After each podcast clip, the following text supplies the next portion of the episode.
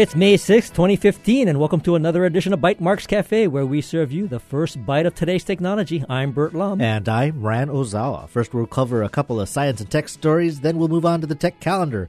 We'll speak with Joan Matsukawa from HMAUS about the upcoming Springfest. Then joining us is Noah Hafner from HI Capacity to tell us about the upcoming Mini Maker Faire. And finally, we'll talk with Rob Kelso and Hank Rogers about Pisces, the Pacific International Space Center for Exploration Systems. We'd, of course, love your questions and thoughts as part of that conversation. You can call in or tweet us.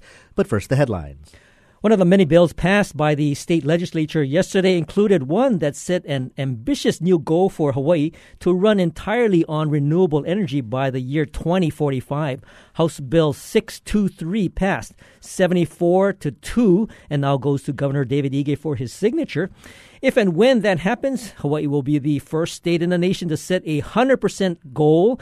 This bill represents a firm legislative stance that goes beyond the administrative Hawaii Clean Energy Initiative, which called for 70% clean energy by 2030. In addition to the 2045 deadline, HB 623 also sets an interim requirement of 30% renewable energy by 2020. That's five years from now. According to the Blue Planet Foundation, Hawaii is already generating 22% of its electricity via renewable resources.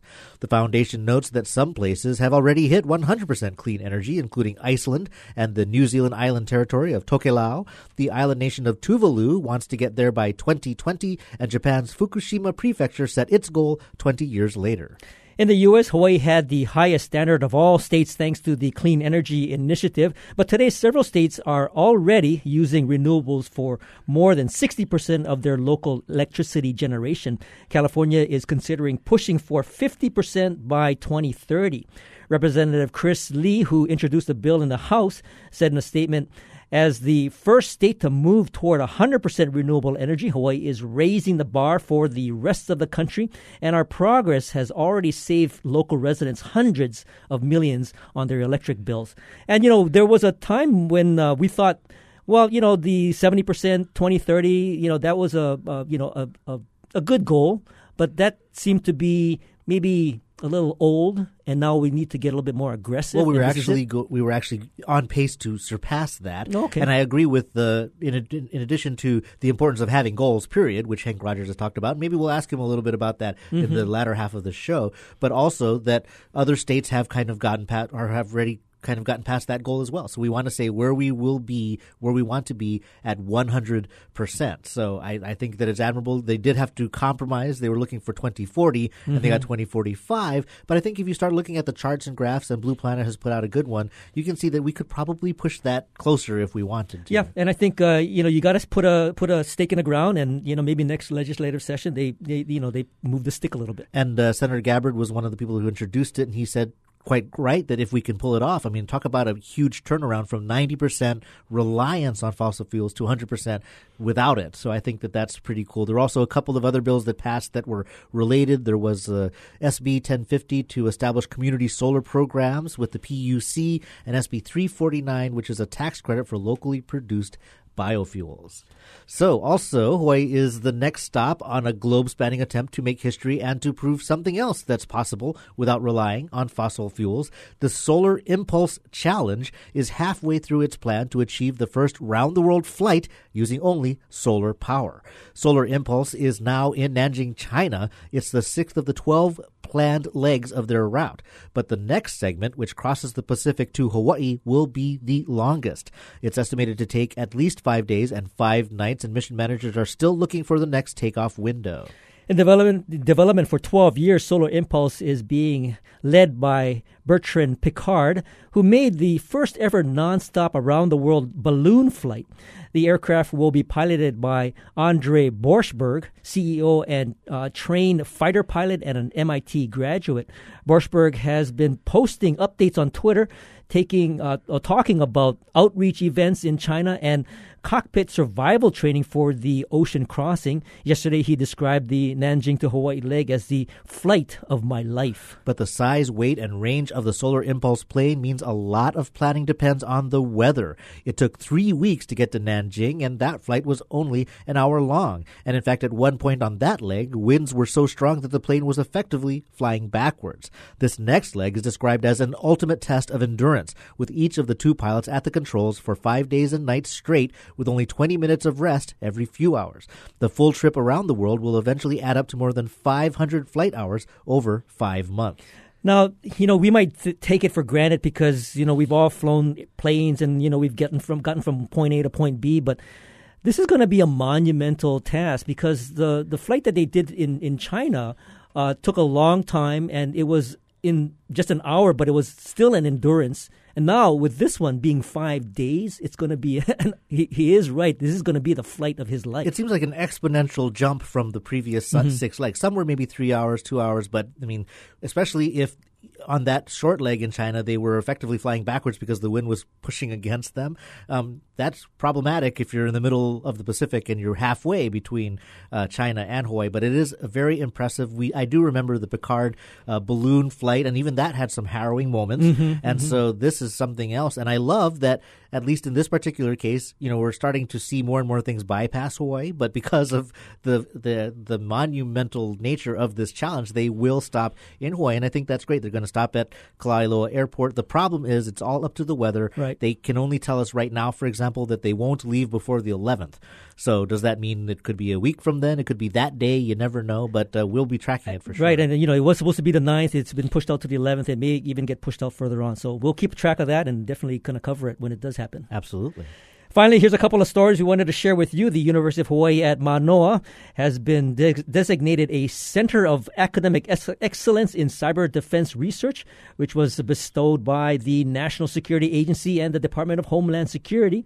The designation puts UH in a class of research centers that includes Princeton, Purdue, and Carnegie Mellon universities. The honor builds upon the designated uh, designation granted in 2013 to Honolulu Community College, which was named a National Center for, of Academic Excellence in Information Assurance. On the tech calendar, tonight after the show, Honolulu New Tech is hosting a pitch off at the Fix in Chinatown. They'll be featuring 10 Hawaii startups. Then, one of those startups will then go on to pitch at Mai Tai Maui Tech Night next Wednesday, May 13th. That third annual event, organized in partnership with Mai Tai Global and Product Hunt, will start with the first Startup Paradise Product Hunt Meetup Pitch Fest.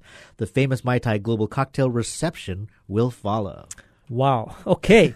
now joining us is Joan Matsukawa from HMAUS, and she's here to tell us about Springfest, an annual festive event that happens every year. Welcome to the show, Joan. Thank you. Mahalo for having us. Fantastic. And so, for those who aren't familiar, although we are huge fans, what does HMAUS stand for? Uh, it's not H M O U S, it's H M A U S, Hawaii Macintosh and Apple User Society. All right. We're like over 35 years old now. Wow. We're now, about the second or third in the nation to get and, formed. And has Springfest hasn't been going on for 35 years, no. has it? Well, I've always had an annual thing, and this has been, I think, I mean, I don't know. Mm-hmm. I don't know.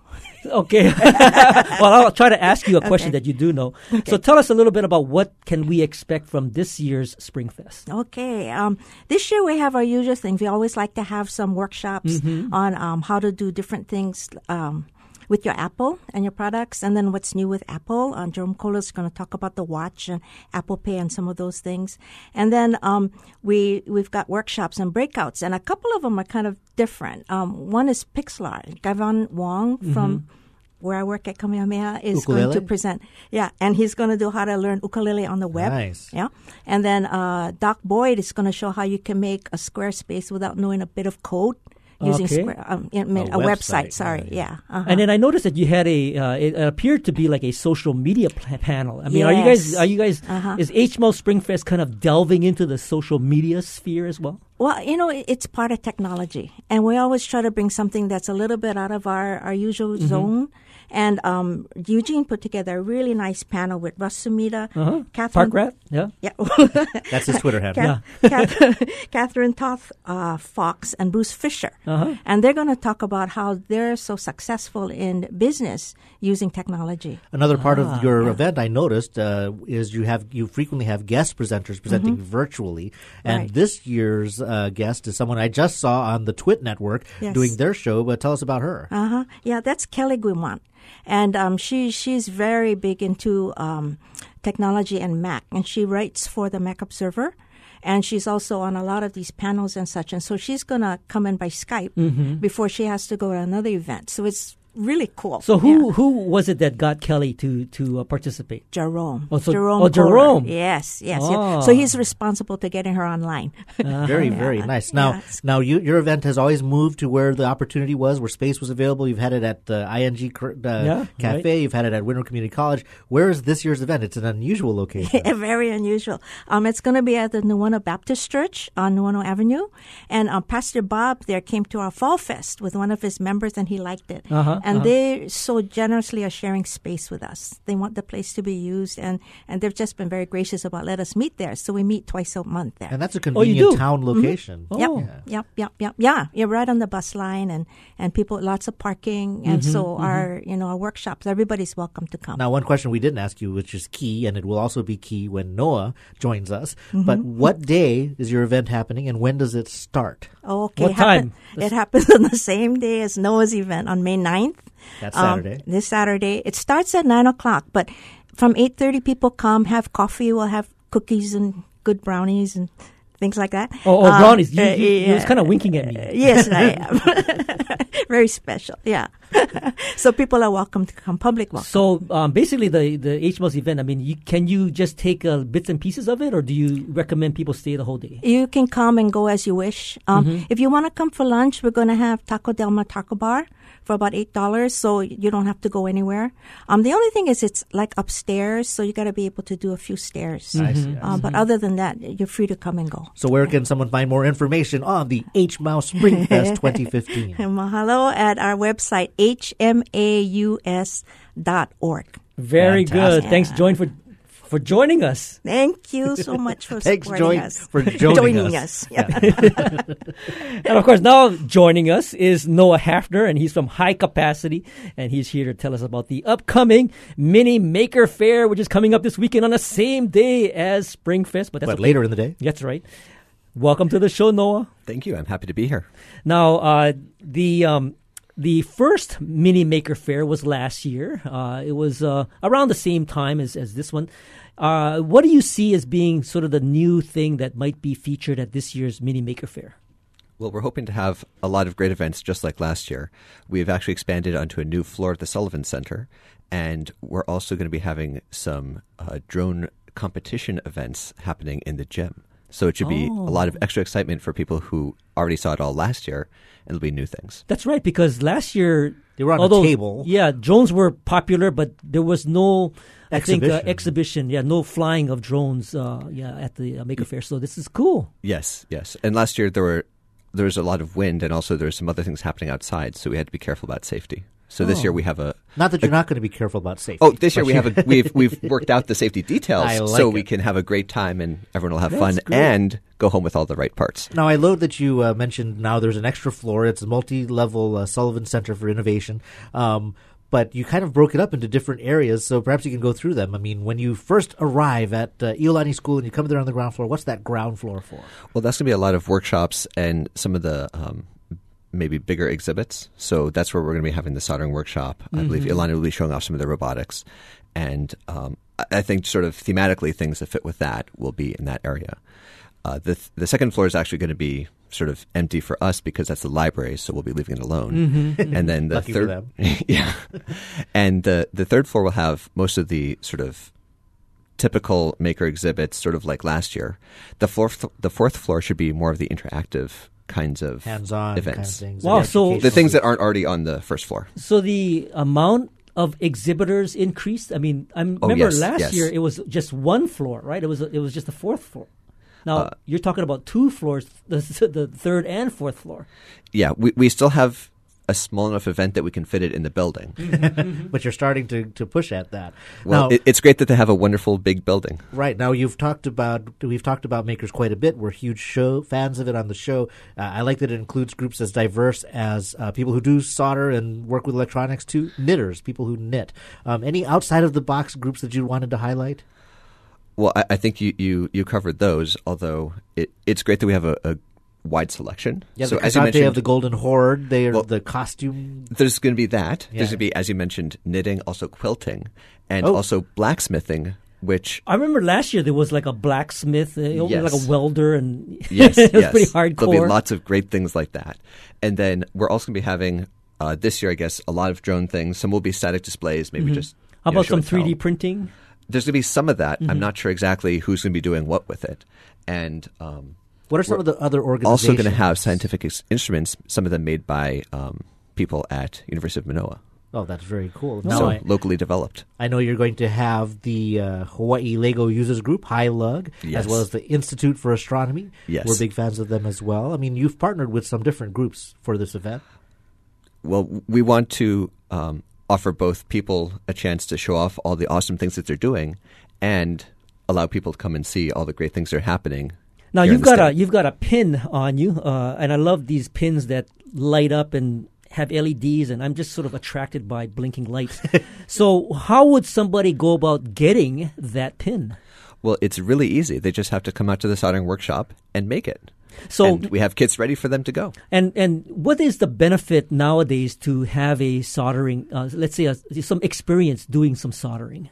Well, I think this is, in, in many ways, just one of those basic skills of either knowing it will help you understand the world and how things are made, how things could go about mm-hmm. happening, mm-hmm. or if you're actually going to be using it in a more applied manner, uh, we expect that people can come to this workshop, get a little experience, see how it goes, and learn how to do it without hurting themselves. Because mm-hmm. soldering can be dangerous, just like welding or working with power tools or things Will like you be that. doing any sort of surface mount soldering? these kits actually do involve one part that is surface mount, but Mm-hmm. we consider these to be mostly easy, basic. There should be enough there to keep people interested, but not enough to make it difficult. I see. I so see. they'll be fun and I, fun and you know, easy. I'm I'm used to the idea of uh, de- getting a big drop of solder and dropping it onto my my my leads, but nowadays it's uh, much more sophisticated than that. Well, I definitely agree with what you're saying that, you know, just like with cars, more and more modern cars are just black boxes that you can't tinker with. But before you could really get your hands on and, and understand how a combustion engine works. And so now with these opportunities with uh, with soldering, with Arduino, with these uh, easily and affordable programmable pieces, you can understand how computers work, how hardware works. And these are some of the things that you can pick up at the Mini Maker Faire. Now, Joan mentioned her, uh, there, there's going to be a taco bar and there's going to be some brownies by Joan, special, but perhaps not special in the way Bert's thinking they're special. Is there going to be food at the Mini Maker Faire? we we will have some food available. Um, I, I don't remember exactly what the menu is, but I remember looking it over and it looked pretty tasty to me. Well, it's all plant based stuff. It's all, you know, healthy and organic. I remember that that was one of the requirements. So, What time does the uh, Mini Maker Faire last till? It should be wrapping up around 5 p.m. So, if anybody who had a schedule in mind and maybe they wanted to do some, uh, like a morning spring fest and maybe, you know, grab a little bit of lunch and a, a brownie or two and then head over to the Mini Maker Faire. which and- starts at noon. at noon, right? Yes. And, and it goes all the way till five. They could they could make a great. whole It would- day It would of be it. a perfect fit. So, uh, where can someone go to find out information about the second annual Honolulu Mini Maker Faire? Well, people who want to sign up to attend or to volunteer Ooh, can go to too. makerfair, ma- makerfairhonolulu.com and follow the links from there. Very good, and we'll put that up on our show notes as well. Thanks, Noah, for joining us. Thanks for having me. And of course, that's what's been happening this week. We'll take a short break, and when we return, we'll be joined by Rob Kelso and Hank Rogers to talk about Pisces. What are these exploration systems? Why is it important to Hawaii? And what lies ahead for space exploration research in the islands? We'd, of course, love your questions too. You can give us a call at 941 3689 or reach us from the neighbor islands toll free 877 941 3689. And we're live here in the studio. You can tweet us your questions at Bytemarks or at Hawaii. This is Bytemarks Cafe. British painter J.M.W. Turner was a painter of light. He was also one of the first major artists to depict the Industrial Revolution.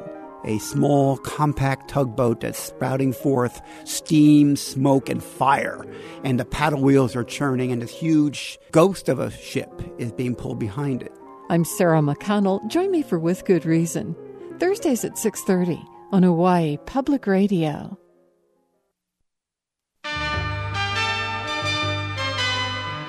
Each week, New Dimensions explores the social, political, scientific, environmental, and spiritual frontiers with some of today's foremost social innovators, thinkers, scientists, and creative artists. Hi, I'm Dr. Judith Orloff, author of Second Sight. Next time on New Dimensions, I'll be talking about what is intuition and how you can awaken yours. This morning at 11. Support for Bytemarks Cafe comes from the HPR Local Talk Show Fund, which helps Hawaii Public Radio sustain and grow its locally produced talk show programming. Mahalo to contributors Nohea Gallery and Kaiser Permanente. Welcome back to Bytemarks Cafe. I'm Burt Lum. And I'm Ryan Ozawa. And today we're joined by Rob Kelso and Hank Rogers. Rob is uh, or has served as the executive director of the Pacific International Space Center for Exploration Systems since November of 2012.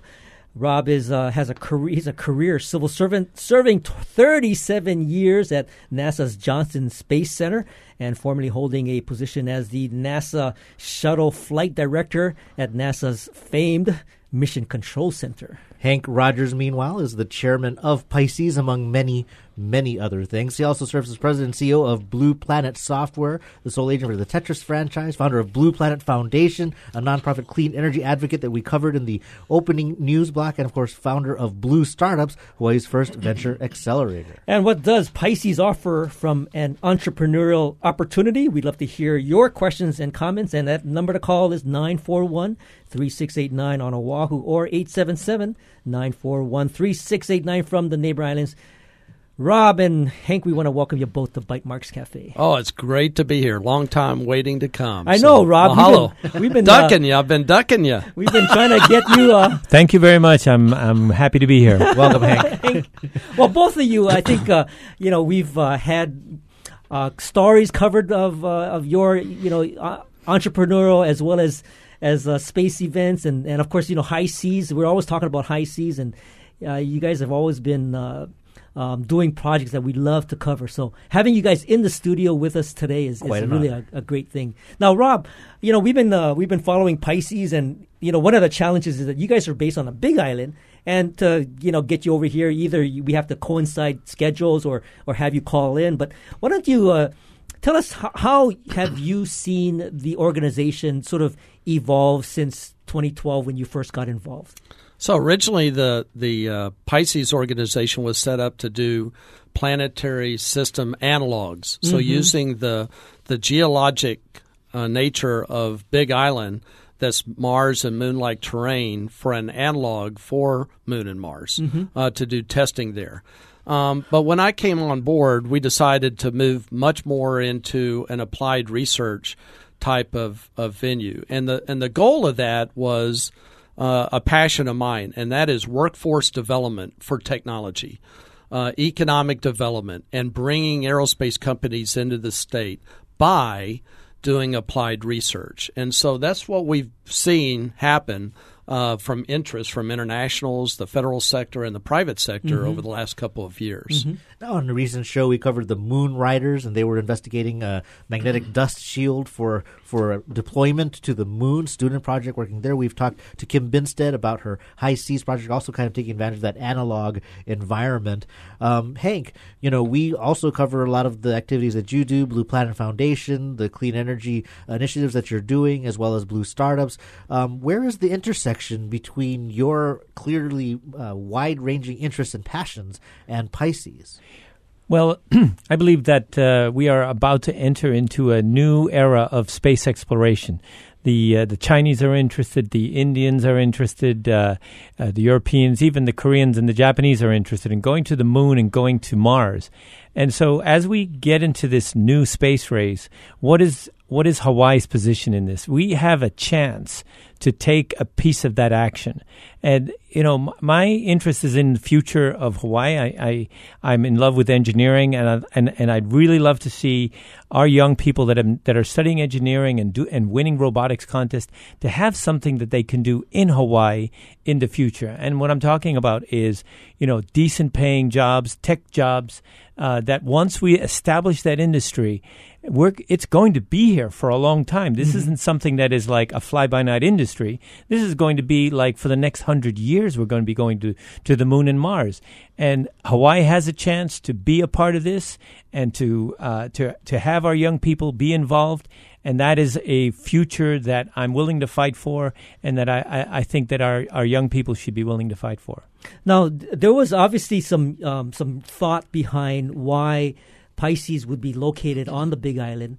Uh, Rob, can you tell us? I mean, what are some of the unique features of the Big Island that you see?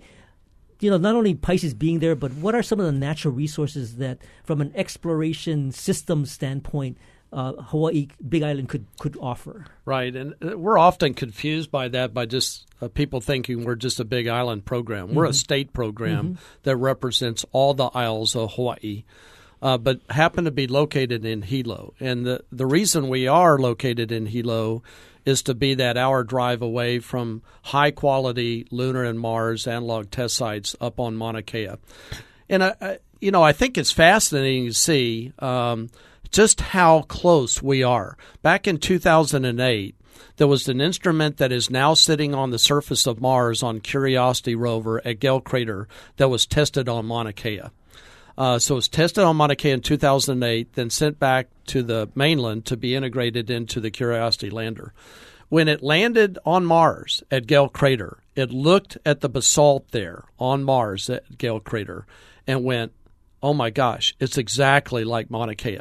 So the headlines in November of 2012 was Hawaii like Mars, Gale Crater like Mauna Kea, and it was a testimony of how good of a quality analog mm-hmm. Mauna Kea is. But it's beyond that. Uh, what in the last few years on Mercury, Mars, Venus, and the Moon, we have for the first time with high resolution cameras around those celestial bodies uncovered lava tubes and skylights.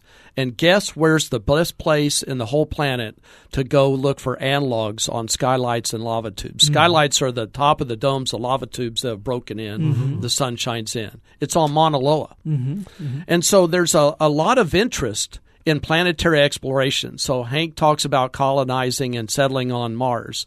Uh, the astrobiologists will tell you that if life exists on Mars, it may not be at the poles up in the tundra, it may be in the lava tubes. If you go into the lava tubes on Big Island, they're filthy with biologicals. It's just oozing off the walls, it's fluorescing around the walls. Mm-hmm, mm-hmm. So many astrobiologists think that if life exists, it exists in the lava in tubes of Mars, and that these lava tubes on Big Island could be a great comparison. From a human exploration standpoint, if you put an inflatable donut, an inflatable balloon that the crews can live in on Mars inside of a lava tube, it provides thermal protection and radiation protection that's naturally provided by the planet. Mm-hmm.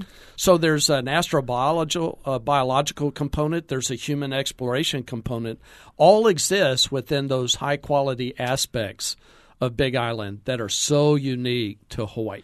Now, Rob, you know, I love Hilo. It's my favorite place on earth. I plan to end up there someday. I love your shirt, which I just noticed is it looks like an Aloha shirt, but it is a map of Hilo. It is. There's Kinoole. There, yes. Okay. So clearly there's a big island component, and Bert definitely covered that. Um, but maybe uh, may help me understand where, what is that statewide component? How far-reaching and how open is Pisces in its collaboration and research? There's rocket launches on Kauai. There's more uh, research happening on Maui. So what what are some of the other island components of Pisces? Right. So. Um, uh, on Maui, we've been involved with the University of Hawaii at Maui and some robotic work that they've tied into our planetary rover. Um, we've been looking at small satellite launch capability that could take advantage of the 19.5 degree latitude that Hawaii sits above the equator. When you launch from here versus 28.5 degree latitude at, the, at Cape in Florida, you get huge increase in ascent performance, more lift of payload into equatorial space. Mm-hmm. So we've been working uh, to look at generating small satellite launch capability from Hawaii. And of course, a crucial part of that is the uh, rail launch of the Super Strypi that'll occur in October of this year to launch Hawaii Sat 1, the University of Hawaii Manoa small satellite. The hope is is that we can commercialize that a group will commercialize that for a launch on the some east coast of Hawaii to uh, tap into the small satellite market uh, for launch capability. So, so, so, so, what part of the part of the uh, I guess plan, the objective is to still look at maybe a, a launch site on the Big Island for some yes. of these satellites. Yes, that's been something that's been kind of worked on for many years, right? Many years ago, it was. Hank. Hank. Yeah, but so I, I- you know, I hear people uh, they talk about launching in South Point. Oh no, this is going to be like gigantic rockets. Well, these gigantic rockets that they they uh, blast off from Cape Canaveral, I think those are for satellites anyway, a thing of the past. The future is with microsatellites. These things are tiny, and so. You know, where where people were worried that we're going to have like this huge base and huge, that is not how, how you know what people should be thinking about. They should be thinking about small rockets and small satellites because that is where That's a- things are going. Well, you Good know- point because people think legacy systems. They think the space shuttle launch, something that you can hear for hundreds of miles. But if you just Google and you look at the SpaceX launches, you look at these private industry space uh, attempts and um, uh, launches, they're much less. I mean, much less intrusive that way. Yeah, Well, I don't think that that uh, when uh, when the uh, when Manoa launches its satellite, we we won't know about it unless somebody you know videotapes it for for the YouTube, news. yeah. because uh, it'll be you know hidden. It'll be quiet. You know, it's just- like it's just- a large sounding rocket, so it goes whoosh, and it's gone. Right. It's very quick and it's not as noisy. It's not a Apollo Saturn V rocket launching.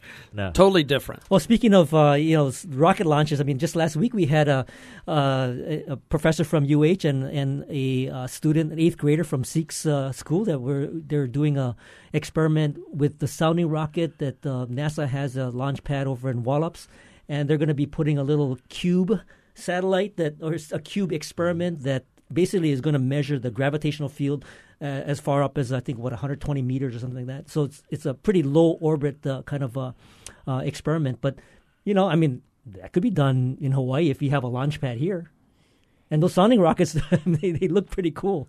The other one we're looking at, uh, working with NASA, is an air launch rocket off of an L 1011 airplane that flies from an airport in Hawaii off over the ocean and then drops the rocket from underneath the airplane, and then the rocket lights and takes it into space. Um, so you would really never know that's even happening, but it puts Hawaii on the map as a spaceport. How how wonderful, how cool would that be? Uh, so we're looking at various options for bringing small satellite launch capability to take advantage again of the unique ge- geographic location of Hawaii relative to the equator. Now, I definitely want to talk more about the science. Certainly, I'm a geek on that front. But with Hank in the studio, I mean, we've been covering you, as we mentioned. I think the first time I met you was at the Roz Savage Cross Ocean event where she's trying to raise awareness of global issues, environmental issues, and what I think uh, you represent is someone with a vision and an interest in not just a five-year plan or a ten-year plan, but you're talking generationally. Whether it's new and it's 100% renewable energy by 2040 or 45, uh, or you know, uh, kind of shaping the future in a fundamental way. So I like that you're putting your money where your mouth is when you say that Pisces is an important program and it's always uh, uh, looking for support and funding. Um, what does the, what what do you say to people as what's the benefit to having Pisces on an economic scale, on a diversification scale? Yeah, um, So, what, what what is our economy based on today? It's based on tourism, uh, construction, and the military. Those are the three like legs of our economy. Um, how long will those legs? Because if you go back in time, it used to be agriculture. We used to do pineapple and and sugarcane, and so th- these things change over time. And somebody somewhere has to think about what is this state going to look like 30, 40 years from now? What is our main industry going to be? And uh, I'm saying we've got a lot of young people that are that are doing great with the robotics. I mean, they're going to the mainland and beating mainland teams like like nobody's business. These people, these young people, they're practicing to be something that we all want for Hawaii in the future. And what is that thing? Where where are the robots going to be in the future? And I, to, frankly, I think the robots are going to be on the moon and on Mars. You know, uh, the space exploration isn't all about sending people up there. The first wave of space exploration is all robotic. The the rover on Mars, that's robotic. And if we're going to go to Mars, if we're going to go to the moon and send people there, robots are going to go first and build the infrastructure that we need to have those people go to, to, to those places. So this is all robotics. Right. And this is exactly what, what our kids are excelling at. Now, what it's, I mean, we need to take those kids and give them a future. That It's, it's their jobs in the future that they're working towards. And I, I I just can't stand the concept of sending them to the mainland Right. to to get jobs. It's certainly something that is near to my heart. My daughter's 17. She's she for many reasons that are very familiar to everybody cannot wait to fly the coop. And I think that when you want I want her to be worldly, I want her to have that perspective, but you know, I hope that she can continue to have a tie and a reason to come back to Hawaii. Um, maybe this might be a bit of a stretch, but before the break we were talking about drones, you unmanned aerial vehicles, quadcopters and all the research that's happening here, agricultural, science and stuff. And I think that that's also relevant. When you ask where robots are going to be, the first thing that popped into my head was maybe it's in our house. Maybe it's the next generation of the Honda Asimo that's helping me uh, feed my cats or uh, keep an eye on my, my mom as she gets older. Um, so robotics isn't just uh, sci-fi space stuff, correct? Absolutely not. I mean, ju- just look at, at, at everything that goes on, whether whether which involves hazardous material. Look at uh, Fukushima. I, I, you know, I hope this is the last, but I'm fairly sure it's not. These are places where we shouldn't be sending people. Uh, radioactive uh, environments are are dangerous, and so if you're going to go and fix a nuclear reactor that's gone down, you need to f- send robots. So this robotic, uh, how can I say, the the engineering of robots. This isn't. This is just the beginning, and that's a whole new industry. And we don't necessarily have to manufacture them. Right. What we need to do is research and develop them, and that's what's going on in Hawaii now. If I So, could add yeah, to that. go ahead. So, in the unmanned aerial vehicle world, the small quadcopters, there are four areas that would be very popular here and great for Hawaii. One is putting hyperspectral images on these things for agriculture, looking for coffee borer beetle changes in in uh, ka'u at the coffee. That's a cash crop. Bunchy top on the bananas, the papaya. So you use these hovercrafts to take imagery and establish entrepreneurial technology companies that are data product companies that sell the imaging to the farmers. Are you watering too much? Do you need to have insecticide? So, ag is one that would be very popular in this state. Emergency response. Mm-hmm. So, when the, the tsunamis hit, when earthquakes hit, when hurricanes hit, using these as a part of civil defense and emergency response services. Another one would be flying power line inspections. Today, the power companies put a person in a helicopter, and it's very expensive to fly the power lines inspecting those. You can do that with an IR and a UV camera on a on a small, very cheap unmanned aerial vehicle. And then land management, tracking the whales, tracking goats, turkeys that's hard to get to because we live in such a terrain. You can have these unmanned aerial vehicles do this. So there's, you know, Hawaii is well positioned to establish some high tech jobs and entrepreneurial companies for data product using even unmanned aerial vehicle robotics. Do you see Pisces getting into the sort of the UAV uh, research area or application area? to some of that, uh, there there is some of that uh, talk as to how it relates to Mars. Um, but it's really a different area, I think, than ours. Ours are mostly robotic surface systems, so fuel cells, communications, oxygen extraction, water. Yeah, and I do want to talk about some of those projects. Yeah. They're specifically around sort of the Pisces, especially things Yep. like, uh, you know, extracting water from the rocks, Right. looking at uh, lunar concrete, that project. Yes. So those are some pretty cool projects. Well, hold that thought. We'll be right back to, after this short break to continue our conversation with both Rob Kelso and Hank Rogers about Pisces. Why is Hawaii uniquely suited for this type of explanation? We're still learning that here. Of course, if you've got a question, you can give us a call at 941 3689 or from the neighbor islands 877 941 3689. This is Bytemarks Cafe. Forget fantasy sports. Let's do fantasy CEOs, huh? A CEO baseball team has to be motivated, ruthless, and mostly white guys. Let's play ball. I'm Kai Ryssdal, funny, but not. We'll have that for you the rest of the day's business news as well, and the numbers from Wall Street to boot. It's all next time on Marketplace from 8 p.m. This evening at 6, following Bytemarks Cafe. ISIS recruits foreigners online. So, a Muslim tech entrepreneur working with a former national security official had an idea. When people are curious about ISIS, there are multiple different reasons, right? Behind each of those reasons is something that a business could go after to try to satisfy that need. Like a funding platform for Muslims or a dating site. I'm David Greene, competing with ISIS online. That's on the next morning edition. Weekday mornings from 5 to 8:30 on HPR1. Support for Bytemarks Cafe comes from the HPR Local Talk Show Fund, which helps Hawaii Public Radio sustain and grow its locally produced talk show programming. Mahalo to contributors Straub Clinic and Hospital, Infinity of Honolulu, and Gourmet Events Hawaii. Welcome back. This is Bytemarks Cafe. I'm Bert Lum. And I'm Ryan Ozawa, and we're talking to Rob Kelso and Hank Rogers about the Pacific International Space Center for Exploration Systems, or Pisces. And of course, you can give us a call here. That number is 941 3689 on Oahu or 877 941 3689 from the neighbor islands.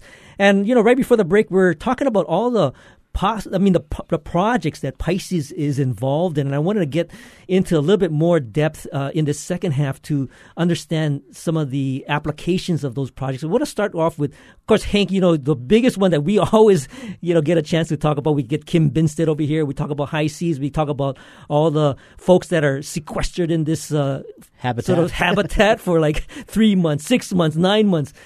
Hank, you're the guy that funded this thing. I mean, tell us how did you get involved into you know into HI-SEAS? So I've been uh, friends with Kim Binsted for a long time. I, you know, I had a, a, project called Blue Mars, which is a virtual uh, mm-hmm. world, a Mars world, and we were trying to figure out what Mars looks like in 2177. It's a date I picked out of the air, and uh, so as she got the project, uh, the HI-SEAS project with uh, with like NASA and Cornell and you know, and and UH they ran into a problem. They, the problem is that none of none of these organizations could have the liability of owning a habitat.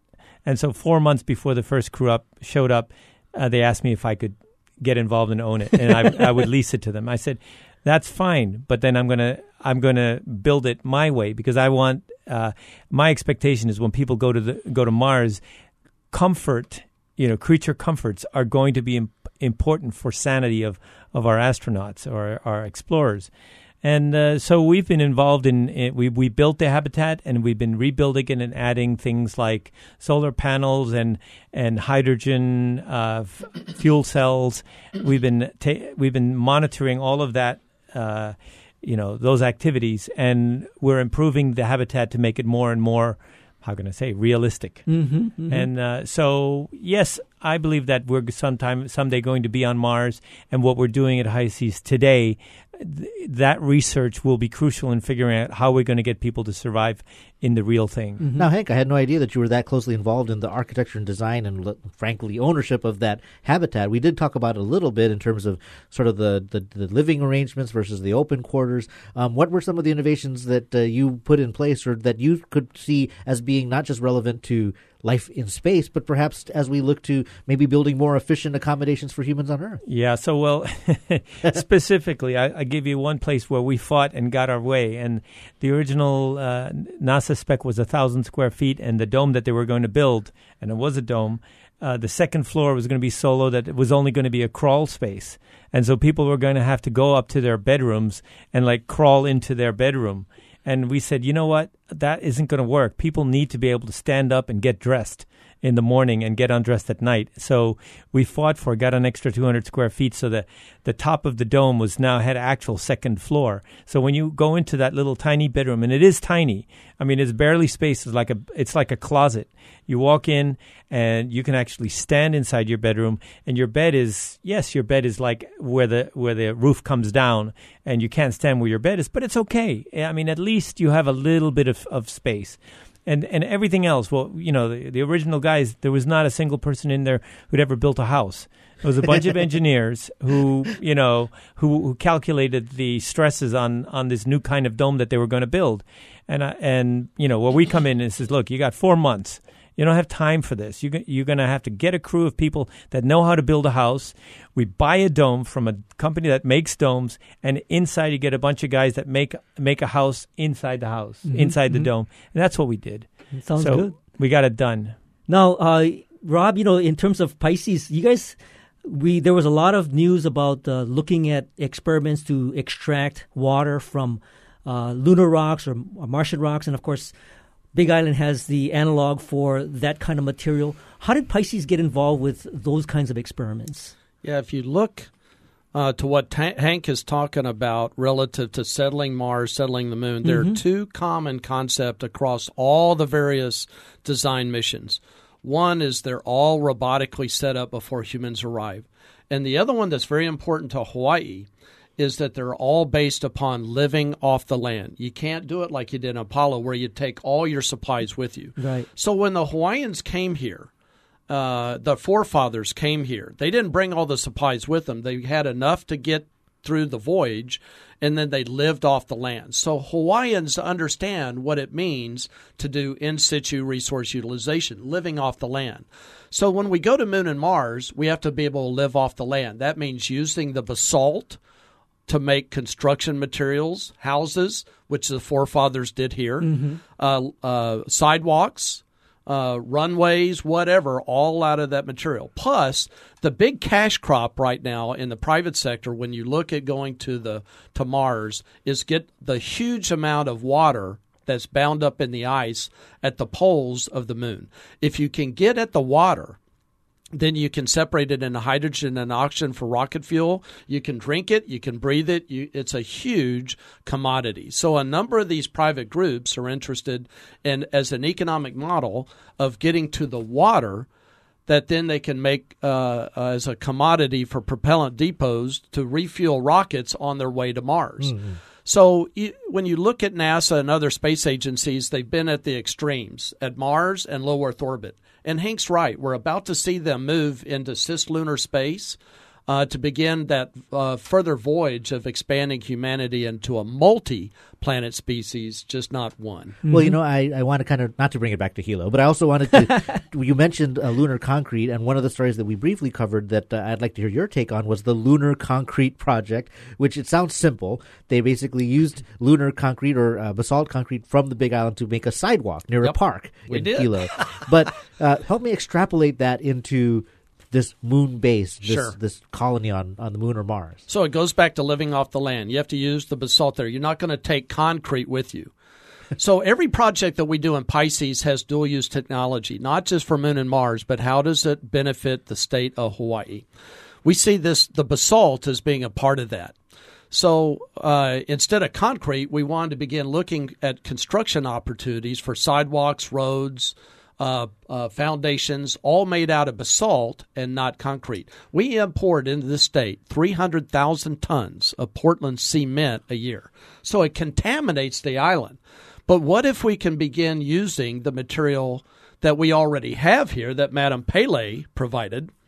to do what the forefathers did in, in making their own houses and own sidewalks out of the indigenous material. So we can learn from the forefathers of how to use that as we look at settling Moon and Mars. So that's why we put the lunar sidewalk in by the tennis court in Hilo to evaluate it over a year of how well it operates uh, in terms of erosion, cracking. And this summer, we're putting in a launch and landing pad with NASA in on Big Island, uh, robotically built, not by humans but by robots, to demonstrate how we can apply that to Moon and Mars. Have you uh, have you in let's say uncovered any benefits or efficiencies using sort of the basalt and, and creating a lunar concrete? I mean, and what would from an economic standpoint? Where is there a point where it might be more efficient to use, uh, let's say, you know, material that's on the Big Island? So obviously, the state is very interested in sustainability, right? How do we become more self-sufficient in, instead of importing materials 2,400 miles away? Using basalt does that. The other interesting thing is we believe that there could be an, an on-ramping uh, economic new industry in basalt rebar. Right now, we import from China steel and iron rebar, but there's a thing out there called basalt rebar. It is made from basalt fibers and then wound, and it is it is cheaper or it's uh, lighter, stronger, and doesn't corrode. So, living along the coast, you get salt leaching in the rebar, and you have to pull it out every few years. So instead of importing steel and iron rebar from China to do civil engineering, what if we made our own rebar out of our own basalt material for civil engineering projects here in the state? Uh, airport runways, sidewalks, foundations, piers. Um, so this this could be a new economy of high technology jobs, generating uh, basalt rebar out of our own material for our own civil engineering use. Can you tell me a little bit more about robots building landing pads? Yeah, yeah. So, so that's an interesting one because we're thinking of, of building some sintered bricks out of basalt. So we're trying to figure out how the rover poops bricks. That's a mm-hmm. good right. to put it. how does the rover come along and then drop these bricks so they're interlocking?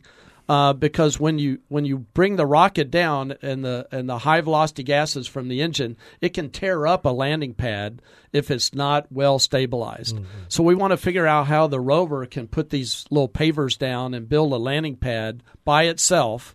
Uh, that would support rocket landings for takeoff and now. Now, how was a how would a project uh, like that actually take shape? Are you looking for funding from NASA? Where where does the kickstart for that project come from? Yeah, this was actually, we were called by Washington, D.C. and NASA to be a part of this project. They asked us.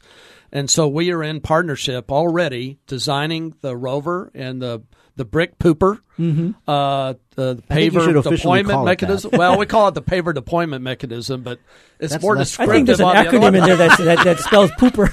yeah, and so we're already in the design process of that uh, to lay the uh, paver down, the landing pad down in uh, July and August of this year. Mm-hmm. And so NASA is providing resources and people and Pisces is doing the same on our side and jointly working between the federal government and the state and doing something that neither could do on their own. Mm-hmm. Now, um, Bert did ask a very important question, I think, uh, moving into the funding question, like where does the support come from to do all of this work? Uh, Hank, you've spent a lot of time at the Capitol this year, um, and we did cover before the break the 100% renewable energy goal. Of, of course, everything in politics is a compromise, so 2045 versus 2040, but you know probably better than anyone what that process is like. And I mean, where does Pisces and these space exploration systems fall in terms of state priorities? Well, take a deep I breath. he did. the yeah. Answer, the answer is, is not high enough. You know, I. I, I, kind of feel that that uh, the state is missing a lot of opportunities to invest in the future, and and we're really talking about investment. Um, uh, if you look at, for example, New Mexico, they invested $200 million to make a spaceport so that space tourism would come to uh, New, New Mexico. Mexico. And so, where is our investment? Where is our investment in the future? What is the thing that is going to create the most jobs and make the you know the biggest change in Hawaii? And it's what we have to search for going forward. So I, I believe that space exploration is going to be excre- extremely lucrative. It's going to be a multi-billion, if not a multi-trillion-dollar business, and and I want Hawaii to have part of it. Mm-hmm. Uh, well, Rob, I know when uh, Governor Ige took office and he gave a speech, he said space uh, research was one of his priorities. I mean, where where what's your view on um, the progress on that front? Well, I think it's twofold. One is legislatively, we've seen in the language in the last couple of years the fact that the, the, the executive branch and the legislative branch have wanted to diversify the economic base beyond military, service industry, and tourism, which mm-hmm. dominates our economy. Aerospace is seen as one of those economic sectors that could lower the, the risk diversify the risk so that if we have a downturn in the markets of tourism, it's not such a huge hit. And Hank talked about that. And across these different sectors, of which uh, Pisces is one, we see aerospace as being a, a low hanging fruit relative to Hawaii for economic growth and developing high tech jobs so that the keiki have a place to, to go after school to work instead of leaving to go to the mainland. Um, we're still waiting to see where the executive and legislative branches uh, place this aerospace as a priority. Um, I will tell you that people on the outside are looking very well. This is Governor Ige's first year, his first year of the biennium. So they're looking for some signs that the state is really interested in moving aerospace as an emerging economic sector within the state. It's a powerful thing, and, and people on the outside are watching how the state responds. Well, you, you know, I, I'm, I want to continue to talk about some of these things. We want to we want to also encourage our callers to call in, but uh, we do have one that is on the line, and I want to respect his his waiting for us, and I want to welcome Wiley from the Big Island to Bytemarks Cafe. Welcome to the show. Yes, hi. Um, I love the enthusiasm of your um, guests, um, but for the record, I'm Native Hawaiian, and I worked for Canada France Hawaii Telescope for 18 years as a technician. And I know Doug Simon. We worked together. He was on Beth Ann Kozlovich's show today. Hmm. And I want to ask your your guests about are they um, concerned about the future of science in Hawaii? Because if you look at the TMT protesters' agenda, they want to abolish all of the telescopes on Mauna Kea and on Haleakala. And if they do that, that will be the end of astronomy in Hawaii. And if astronomy is abolished, that means the IFA is abolished. That means the University of Hawaii's astronomy program will be abolished. Now, I know the astronomy community. I work, you know, with Doug because I, I'm still involved with Canada France, even though I'm retired. They are very afraid. The astronomy community, I, I'm not exaggerating, they are terrified that in 15, 20 years there will be no more astronomy on Hawaii. So I want you to uh, think about that, maybe comment on that. Sure. I would say Wiley- that's yeah. a fantastic question. That is a fantastic It's question. a whole show. It, It's it is a whole, whole show. shows. And you know, you know, without getting too into the issues of, of the politics, Let's just ask I- for a quick response from Yeah. our guests. Yeah, so you know, I, I, I love Hawaii, I love Hawaiian culture, and I'm I'm very much involved with Hokulea. I've crewed on Hokulea, and I'm I'm good friends with Nainoa Thompson, and and uh, you know the connection between Hawaii and the, the the ancient Polynesian voyagers that actually came here using astronomy. Uh, and and and the modern astronomy that that is a very strong connection. Um, I cannot believe that uh, Hawaii would ever abandon astronomy. I, I just think that that it's it, the actual astronomy is too close to Hawaiian culture for us to say, you know what, we don't want any astronomy in Hawaii. It, it's just not going to work that way. Well, Rob, is he right that something like TMT being blocked or delayed indefinitely would mean the end of astronomy in Hawaii? Well, I think we need to be very careful that we're not perceived as the no state. That it's too hard to do business in this state. Um, and and some of the discussions and efforts have are beginning the outside world to have some of those perceptions. But I think it's important to note, and I, I touched on this earlier about living off the land. I came here to learn from Hawaiians, to learn from cultural Hawaiians on how to live off the land. They know how to do this. And and their understanding is critical for us to live on Moon and Mars. So it's not Mm, that we, we we want to do this together. It's not us and them. It is doing a joint jointly thing and embracing the culture that is so uh, ingrained in Hawaii. And and I think Hank Hank could add to that. Well- but it's it's doing all this together. You know, I think uh, this is probably a, a, a great way to sort of end the show because I think uh, we've got our points across, and I, I this is a science show, and we're totally with you guys, and we will try to, try to continue to We will be talking carry about, that banner. We will be talking specifically about the science of the TMT in That's a right. couple of weeks. So, uh, um, of course, we'll put up the show links uh, uh, later on this evening, and you guys can find out where to find out more about the Pisces. But Rob Kelso is the executive director, and Hank Rogers is the chairman of uh, the board for Pisces, the Pacific International Space Center for Exploration Systems. And of course, we want to thank you both for joining us today. Mahalo for having us. You're welcome. Thank you. Great show. And thank you for listening to Bytemarks Cafe. Please join us next week and we'll learn about an innovative way to keep classrooms cool. And of course, if you miss any part of this edition, you can find the podcast of tonight's show on bytemarkscafe.org. And if you have any comments or suggestions, email us at feedback at bytemarks.org. Of course, you can find us on Twitter. I'm at bitemarks. You can follow me at Hawaii. Our engineer is David Chong and our executive producer is Beth Ann Kozlovich. And we leave you with our song pick of the week. Here's a band called A Choral Room and a song called IoT, which I think is uh, Internet of Things. See you next week on another edition of Bytemarks Cafe.